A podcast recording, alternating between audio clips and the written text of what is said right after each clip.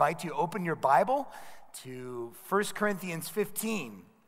Troy had read that this morning uh, by way of our uh, opening time and meditation in God's Word. And we're going to spend some time here today looking at uh, this remarkable, this remarkable passage. As Pastor Harry had mentioned on Monday, it's our goal this week to, to prepare our hearts for Resurrection Sunday. That uh, when we come back, and, and this week in particular, this year uh, has been very, uh, very unusual, right? We have a, a week of spring break where we're kind of out and about and uh, not in the regular rhythm of classes and uh, of life here on campus. And so we're away and uh, doing other things. And, and we come back. And when we come back, you always kind of like have to work yourself kind of back into, uh, back into the rhythm again. Uh, coming in for the first few days here of this week. But this week in particular, that right after spring break, we only have a couple of days and then we hit uh, Resurrection Sunday and Easter weekend. And, and we wanted to slow down a little bit. I just wanted to have some time to reflect and to get prepared because it's, uh, it's not uncommon, isn't it? That you get in and you're like, okay, I got to get back into the groove of things, and I'm starting to get my, uh, my classwork and, and starting to move back into the rhythm of campus. Oh, and then, okay, and then I'll go on Sunday, and, and then you kind of move on.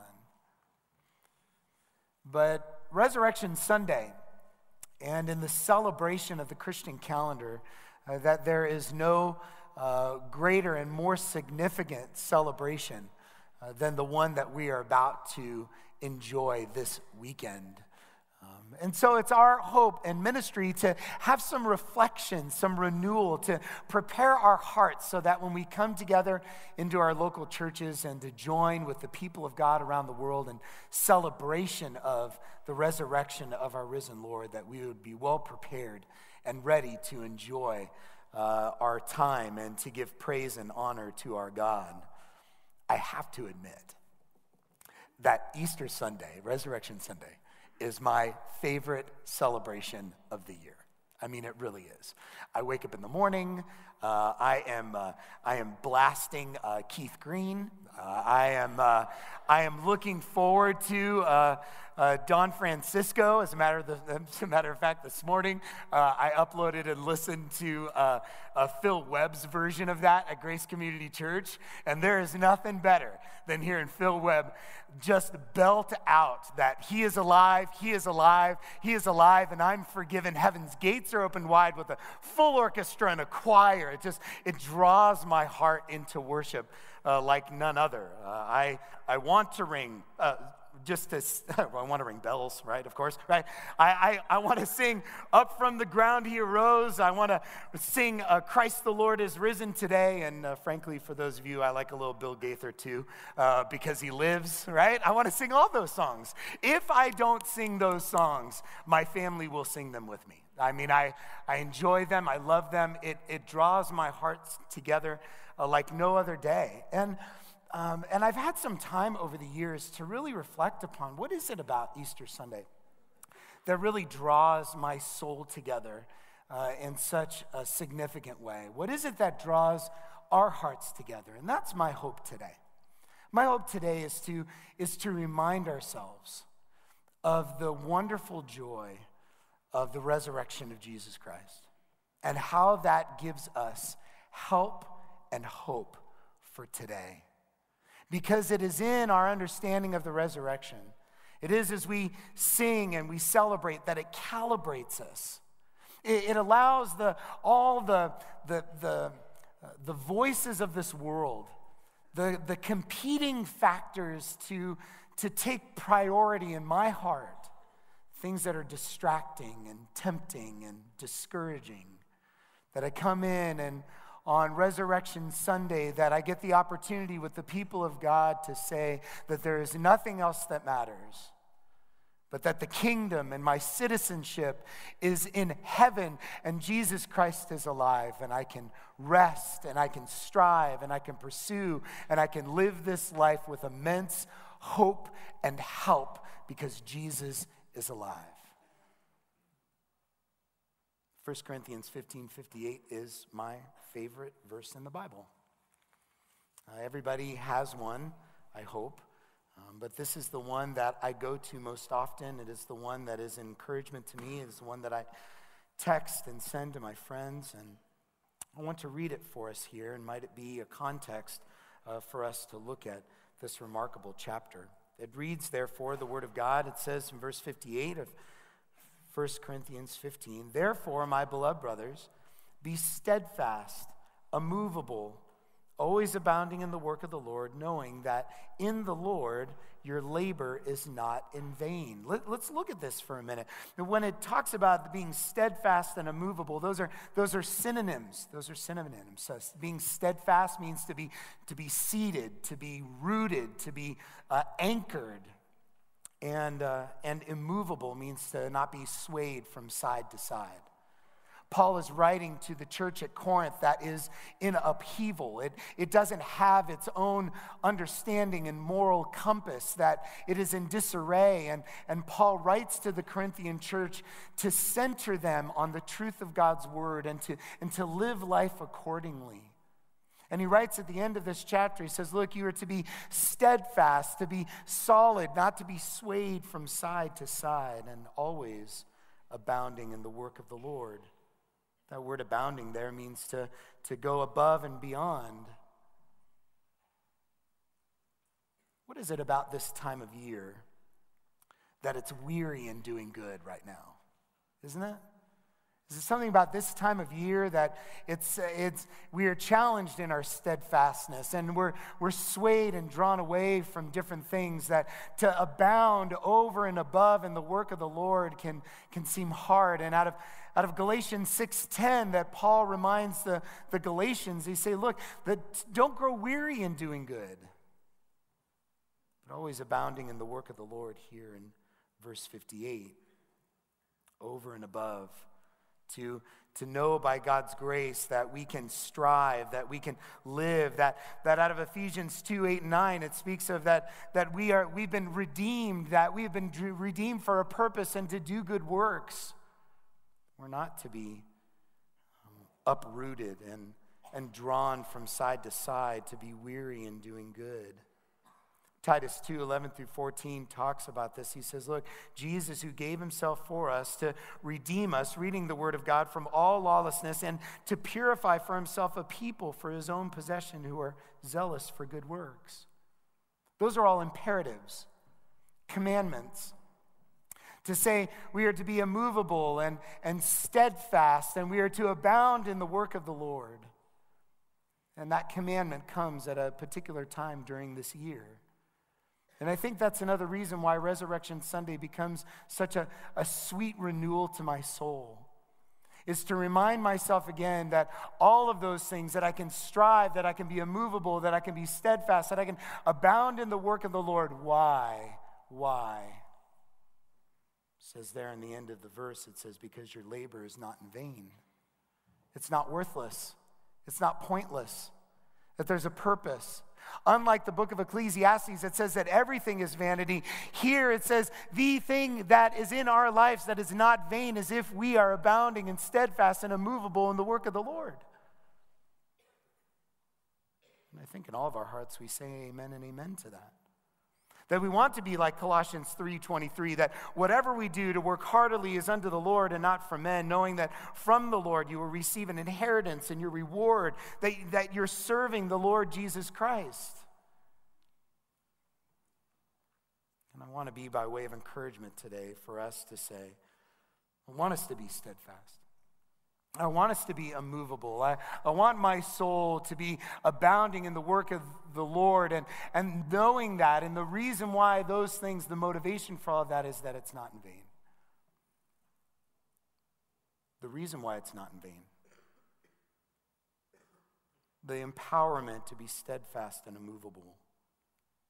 The perseverance to always be abounding in the work of the Lord is rooted in the reality of the resurrection of Jesus Christ.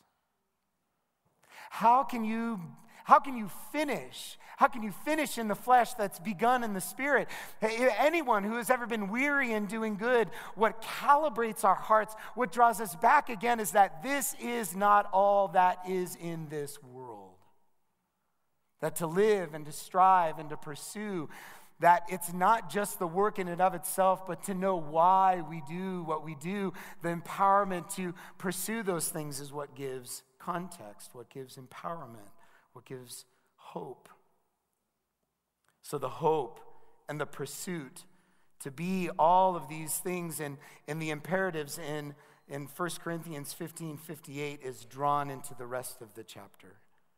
And so I want to inspire and to help our hearts today to be a precursor, a, a pre-taste, a, an encouragement for all of us here and for, for you as a student as you're about ready to jump into the next six weeks of the semester.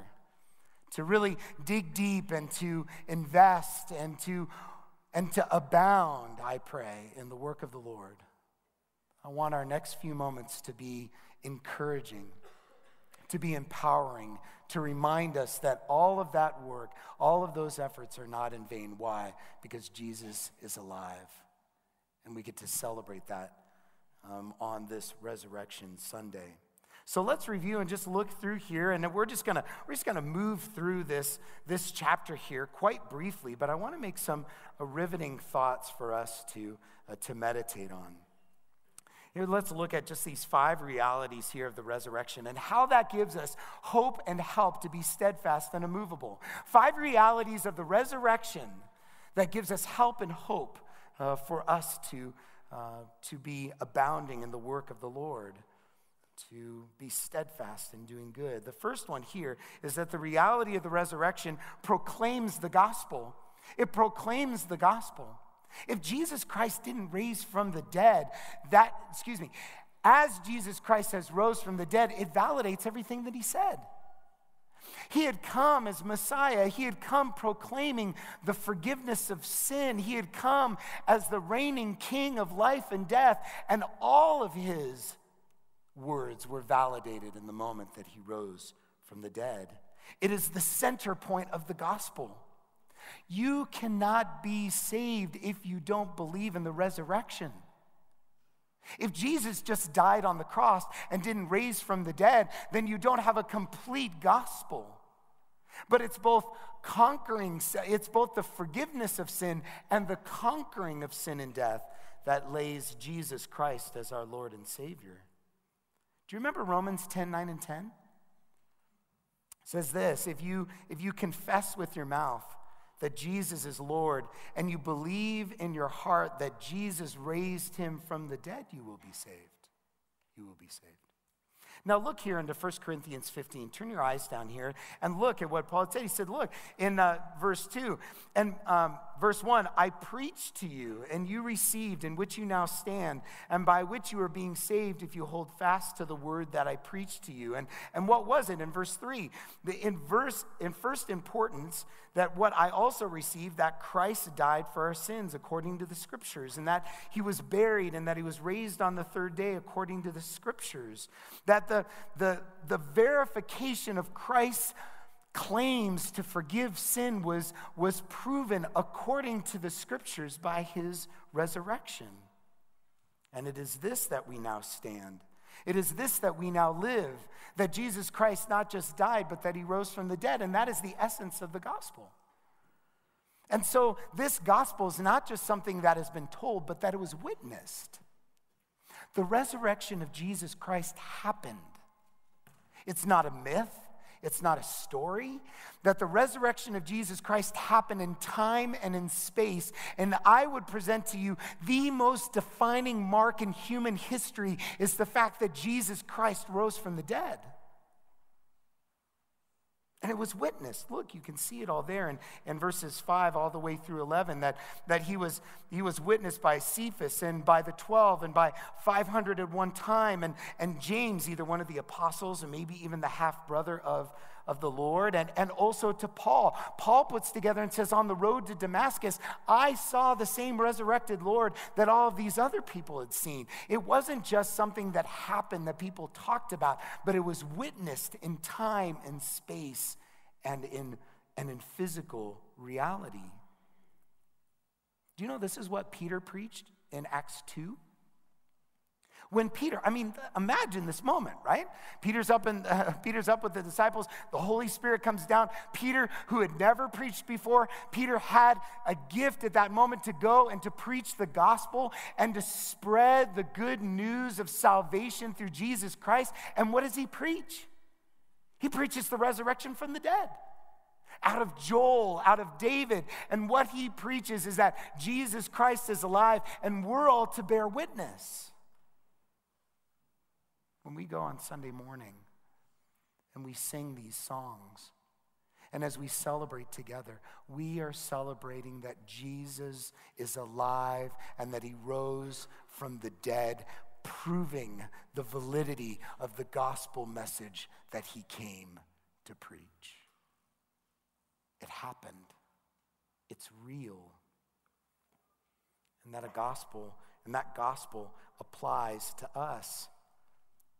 We don't have to be drawn away by myths and philosophies. We don't have to be drawn away or uprooted. We can be steadfast and immovable. Why? I mean, the bombardment, my friends, the bombardment of so much stuff that comes into our minds and hearts from everything from our phones to the news to philosophies to songs. Everything in there is preaching something that this is how life should be, that this is how life should be lived. And if our hearts are not rooted, you get drawn away from one or the other and you get weary in doing good, on Sunday, we get to gather together and we get to say, the reality of life is that Jesus is alive.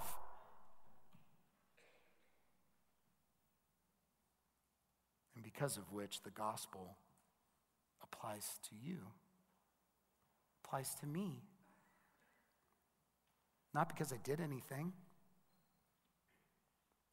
Jesus rose from the dead for his own honor and glory, and that while I was dead in my trespasses and sins, Jesus Christ died and rescued and rose from the dead in conquering of sin. And now I am now joint heirs with him, not because of anything that I've done, but because of his grace alone.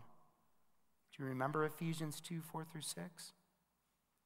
But God, open your Bible to that. Let's look at this. Just look at this for a minute.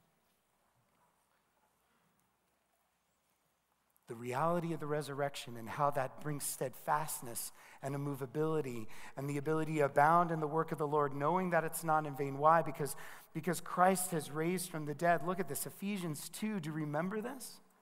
The essence of the gospel. But God, being rich in mercy, because of the great love with which He loved us, even when we were dead in our trespasses, made us alive together with Christ. By grace you have been saved, and raised us up with him, and seated us with him in the heavenly places in Jesus Christ, so that in the coming ages he might show the immeasurable riches of his grace and kindness towards us in Christ Jesus. Do you see the resurrection there? The resurrection of Jesus Christ is the anchor of the gospel. And it is the gospel itself by which we live and move and have our being. It is the gospel itself that defines the choices that we make. It is the gospel itself that brings us hope and joy. It's not on our own effort, it's not in our own ability to be steadfast or to be immovable, but rather it's rooted in bedrock in the work of Jesus Christ and the gospel that's been applied to us by his grace alone. That's why in Romans 8 it says that there is no condemnation for those who are in Christ Jesus. Why? Because he is king and ruler, he's raised from the dead, and that gospel has been applied to you and applied to me.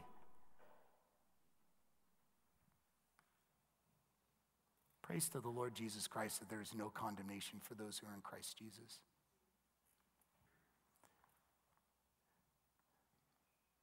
And he is reigning, and he is risen from the dead, and we are united with him.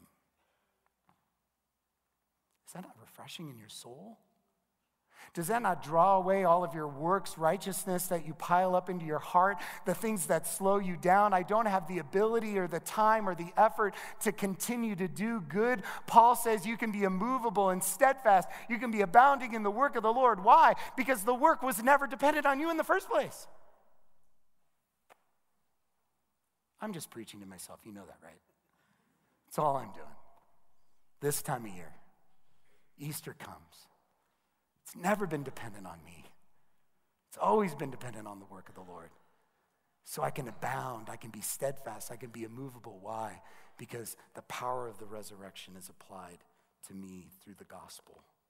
So that's the first one. Here's the second reality the reality of the resurrection of Jesus Christ that helps us and gives us hope for today as we prepare for this weekend. The second reality is that the reality of the resurrection gives us a hope for the future. Not just justification in the past, but a hope in the future. And you can see that there in, uh, in verse uh, 11, excuse me, verse 12, all the way through verse 29. That, that there were some skeptics. I mean, this is really remarkable in terms of the Corinthian church, that there were some skeptics that said, that said, look, there'll be, there'll be a spiritual resurrection, but there won't be a physical resurrection. There'll just be a spiritual resurrection. And Paul says, look, if Jesus hasn't risen from the dead, then we have absolutely no hope whatsoever. It's one thing, first and foremost, that the gospel itself is rooted in the resurrection, but if you take the resurrection out, you can't have the gospel in and of itself. You can't just have a spiritual resurrection, you have to have a physical resurrection. Why? Because Jesus rose from the dead. And if Jesus rose from the dead, then that means that our hope is found in him. And if he has risen from the dead, he has promised that he will raise us from the dead. So if Jesus is risen from the dead and he's promised for us to rise from the dead, then we will rise from the dead. Therefore, there is a resurrection. The implications of that is, is devastating. If Jesus Christ didn't raise from the dead, then there is no gospel. And if there is no gospel, then we're fools. Everything that you do is absolutely worthless. Everything that you've leveraged, everything that you've given up, everything that you strive for is in a book of lies. And it's not true. And you know what's even worse? Is that those who have died believing in Jesus Christ are in hell or nihilism at best. If Jesus Christ didn't raise from the dead, then that means our hope is absolutely futile. And the hope of people in the past that have placed it, their hope in there as well, are dead in their trespasses and sins. So Paul says, because Jesus rose from the dead, you have to believe in a resurrection of the dead from us as well. Because the opposite is devastating. Look at the scriptures here. I mean, just reflect on that for a moment. Look here in verse 14.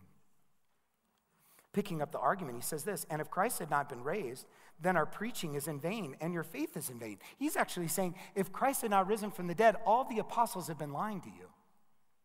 All the disciples have been lying to you. Everybody in the church has been lying to you. Verse 15. And we are even found to be misrepresenting God because we testified that God had raised Christ, whom he did not raise, if it is true that the dead are not raised. For if the dead are not raised, not even Christ has been raised. And if Christ has not been raised, then your is, your faith is futile, and you are still in your sins. Then those who have fallen asleep in Christ have perished as well. If in Christ we have hope in this life only, then we are of all people most to be pitied. This was a foundational moment in my own journey of salvation. I remember um, I was walking to school, um, and there was this thought. There was this thought. What if it is true?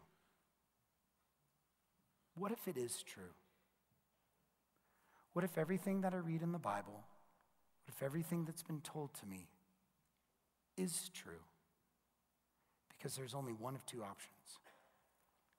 It's either it's not, and I don't know what life and world is, or it is true, and that changes everything. Paul is stating here, off of the basis of the witnesses and the reality of the resurrection from the dead, that Paul is saying that it is real. Because if it's not, then everybody is the most to be judged and pitied but what if it is real?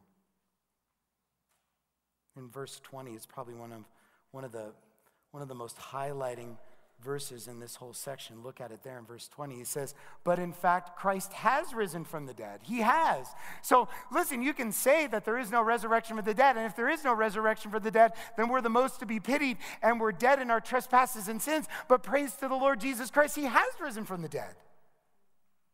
And there is hope and there is life. You can be steadfast, immovable, abounding in the work of the Lord today, today, because you can rest your whole life in fact that Jesus Christ is risen from the dead and that you're not to be pitied and you're not dead in your trespasses and sins. And the apostles all haven't lied to you, but it's absolutely true. And that has implications, doesn't it? If it's true, then you can be steadfast. If it's true, you can be immovable. If it's true, you can abound and give yourself to the work of the Lord. Why? Because it's not in vain.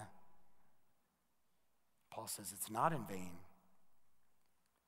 But that Christ has been raised. And not only that, but he is the first fruits of the resurrection. It directly applies to us. You can see there, uh, you can see there in verse, in verse 20, he says, But in the fact Christ has raised from the dead the first fruits of those, um, the first fruits of those who have fallen asleep. That word first fruits there is saying that, that Jesus Christ is actually the first of a harvest of God. Jesus Christ wasn't the first person to raise from the dead, right? There are several people that had been raised from the dead Uh, in the scriptures, most notably Lazarus. So, why, was, why is Jesus' resurrection from the dead so much more significant to us? Because it's not just that he rose from the dead, but that he's the first fruits of a harvest a harvest of God reconciling to himself a people, a people for his own possessions that are zealous for good works, the redeemed. And Jesus Christ, the God man, is the first visible expression of that resurrection that will one day all be captured up into the air and we'll all be resurrected from the dead and to live in a millennial kingdom that is real, that is on this earth, and Satan is going to be bound. And that is the first resurrection that Jesus talks about in John 5. The second resurrection is the resurrection unto death.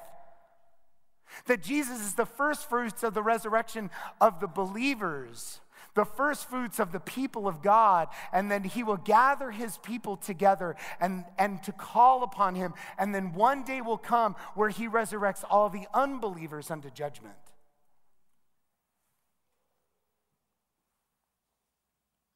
So that at the end, he will prove that through the resurrection of both Jesus Christ and of his people and of, unbel- of his people unto unto reward and unto unbelievers unto damnation, that then he will be all in all. Look at verse 24. So then comes the end when he delivers the kingdom of God to the Father after destroying every rule and every authority and every power. For he must reign until he has put all enemies under his feet. Verse 28 and when all things are subject to him, that being God the Father, then the Son himself will also be subject to him, being God the Father, who put all things in subjection under him, being the Son, that God may be all in all. The resurrection of Jesus Christ puts him as the first fruits of a reigning king that is established literally and millennially through the resurrection of the people of God. Doesn't that put having a rough night of homework in its right perspective? Doesn't that put the extra effort to be kind to somebody in your wing who's being a little prickly this time of year? Doesn't it mean that in your own heart and soul to fight the temptation and the inertia of your own sin and to choose righteousness? The smaller hardships of this life, the light and momentary afflictions that will not compare to the eternal weight of glory of the resurrection that has been shown and displayed as the first fruits by Jesus himself. And you can rest in that. You can lean on that. You can move to that, that He is ruler over everything. Romans 11 36 says, For from Him and through Him and to Him, that there is nothing in this created world, n- nothing that is not outside of His reign. And you can be steadfast in that. You can be immovable in that. You can be abounding in the work of the Lord in that, knowing that your labor is not in vain. Why? Because you're serving the King of kings and the Lord of lords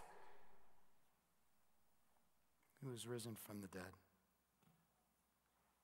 Third reality, we'll just kind of motor through here. Third reality. This is the one that I wanted to talk about the most, too, so we'll see how that goes. so much to reflect upon. The reality of the resurrection, third one here, the reality of the resurrection gives motivation for godliness. Do you see how the logic is going there? Do you see how the logic is going there? Not just, not just is it not just is it a reality that Jesus rose from the dead and justified us in our uh, justified us, but yet it is also there's a future hope that He will come back and reign, and we will reign with Him because He rose. Then we will rise. And the implication there is found in verse 29 through 34. Then the question becomes why, the question becomes, why do you struggle? Why do people have a hard time with things? Why do we work and strive in salvation, uh, excuse me, in mortification? Why do we work against holiness if there's no resurrection from the dead? It makes no sense. I mean, seriously. Mortification of sin makes absolutely no sense if there's no resurrection from the dead? It makes no sense. It's not worth it, isn't it? Have you ever started? I mean, I, I, would present this to you, and I'm a little bit ahead of myself, but I think it's an interesting point. Sometimes in the discouragement of fighting sin is that you're kind of like, you know what? It's really just not worth it. It's only me. You want to know what motivates holiness? You want to know what motivates godliness? Is that your mortification of your sin is in loving obedience and pursuit of the God who has, who has reigned and, and, and will reign one day, that, that all of that work is not in vain. And you can see this here in, uh, in verse 29 through 34. Let me just pick up um, maybe in uh, verse 34. Look at this here. Uh, 32. Paul says this He says, What do I gain, humanly speaking, if I fought the beasts at Ephesus, if the dead are not raised? Let us eat and drink, for tomorrow we will die. Do not be deceived. Bad company ruins good morals. He's just saying, Look, if Jesus hasn't risen from the dead, and if we are not united with him through the gospel and that we will reign one day, if that isn't true, then why work hard at all? You should eat and drink, for tomorrow you're going to die. But he has risen from the dead. And you aren't dead in your trespasses and sins. So then he says, look there in, uh, in, verse, uh, in verse 34. Wake up then from your drunken stupor as it is right, and do not go on sinning, for some have no knowledge of God, and I say this to your shame. He's saying, Wake up. He's saying, Wake up. That's the impetus of Hebrews 10 24 and 25. Turn in your Bibles there. Let's look at this for a moment. Hebrews 10 24 and 25.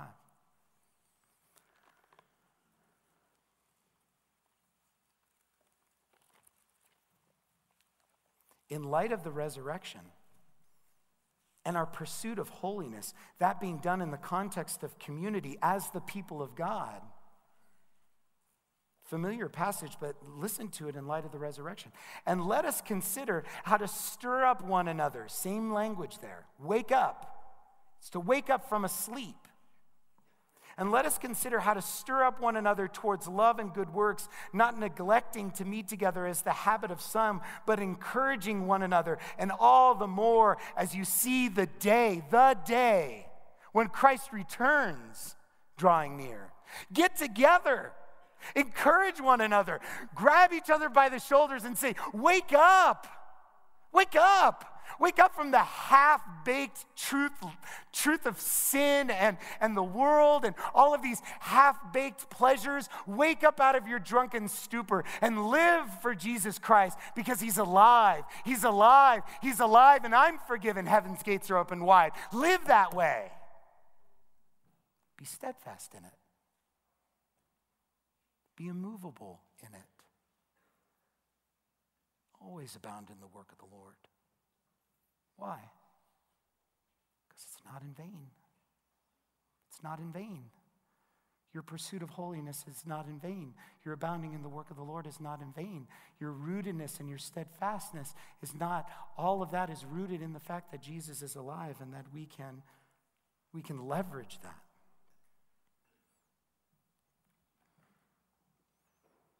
Do you know that the power of the resurrection, the same power that raised Jesus from the dead, is the same power that raised us and will raise us from the dead and gives us the power to live holy lives today. That same power. Write into your margins, Philippians 3 8 and 10, it speaks about that. 1 Peter 1 3 through 4 speaks about that. The prayer of Paul to the Ephesian church says that, that I want the eyes of your hearts to be open. Why? That the immeasurable greatness of his power towards us who believe, according to the working of his great might, which he worked in Christ when he raised him from the dead and seated him at the right hand of the heavenly places. That sort of power, the power of the resurrection, is in you to be able to fight sin. Isn't that the point of Romans 6? The whole point of Romans 6 is that you don't have to sin anymore. Why? Because you're not enslaved to sin anymore. Why? Because Jesus Christ has purchased you and he's rose from the dead. So that there's no there's no enslavement to sin anymore. Christ died, we died, Christ rose, we rose, and now the power of that resurrection gives us the ability not to be enslaved to sin anymore on Sunday morning when we sing of the power and the work and the resurrection of Jesus Christ, that power and work and resurrection, that we can proclaim that I am no longer enslaved to sin anymore. I don't have to sin. I am enslaved to a new master and a new king, and that king is alive, and he's conquered death and hell and sin, and he's risen as the first fruits, and he's coming back for you and I, and we will reign for him with him, and we will celebrate in glory, and we will say by the end of this chapter, "Oh death, where is your victory? Oh death, where is your sting?"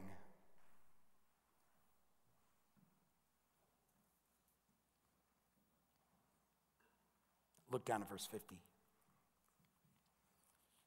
make a final concluding thought and then we'll wrap it up.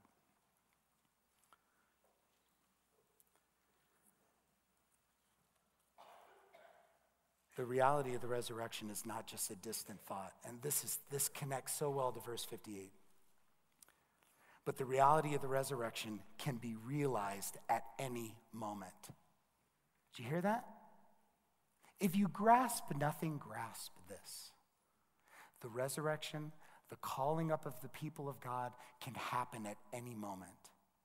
The imminency of Christ is all throughout Scripture. John 14, Philippians 3, Colossians 3, 1 Thessalonians 1, 1 Timothy 6, Titus 2, James 5, Revelation 3. All of them says that in a, that in a moment's notice, Christ will come back for his people. In a moment's notice. In the verse here, in verse 50, it says that, I tell you, brothers, flesh and blood cannot inherit um, the kingdom of God. And in verse 52, in a moment, in a twinkling of an eye, at the last trumpet, they will sound and the dead will raise.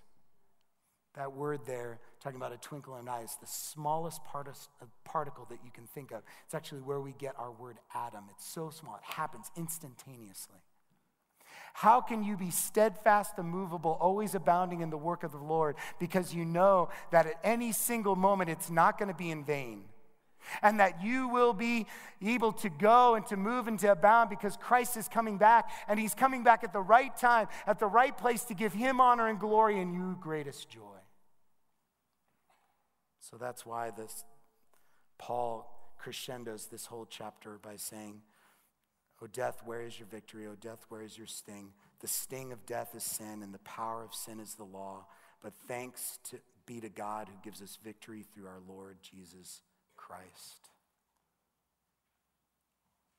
This Sunday, this Sunday when we come and we and we gather together for Resurrection Sunday, my prayer is is that it would be recalibrating to our souls. That we would see life as it really is.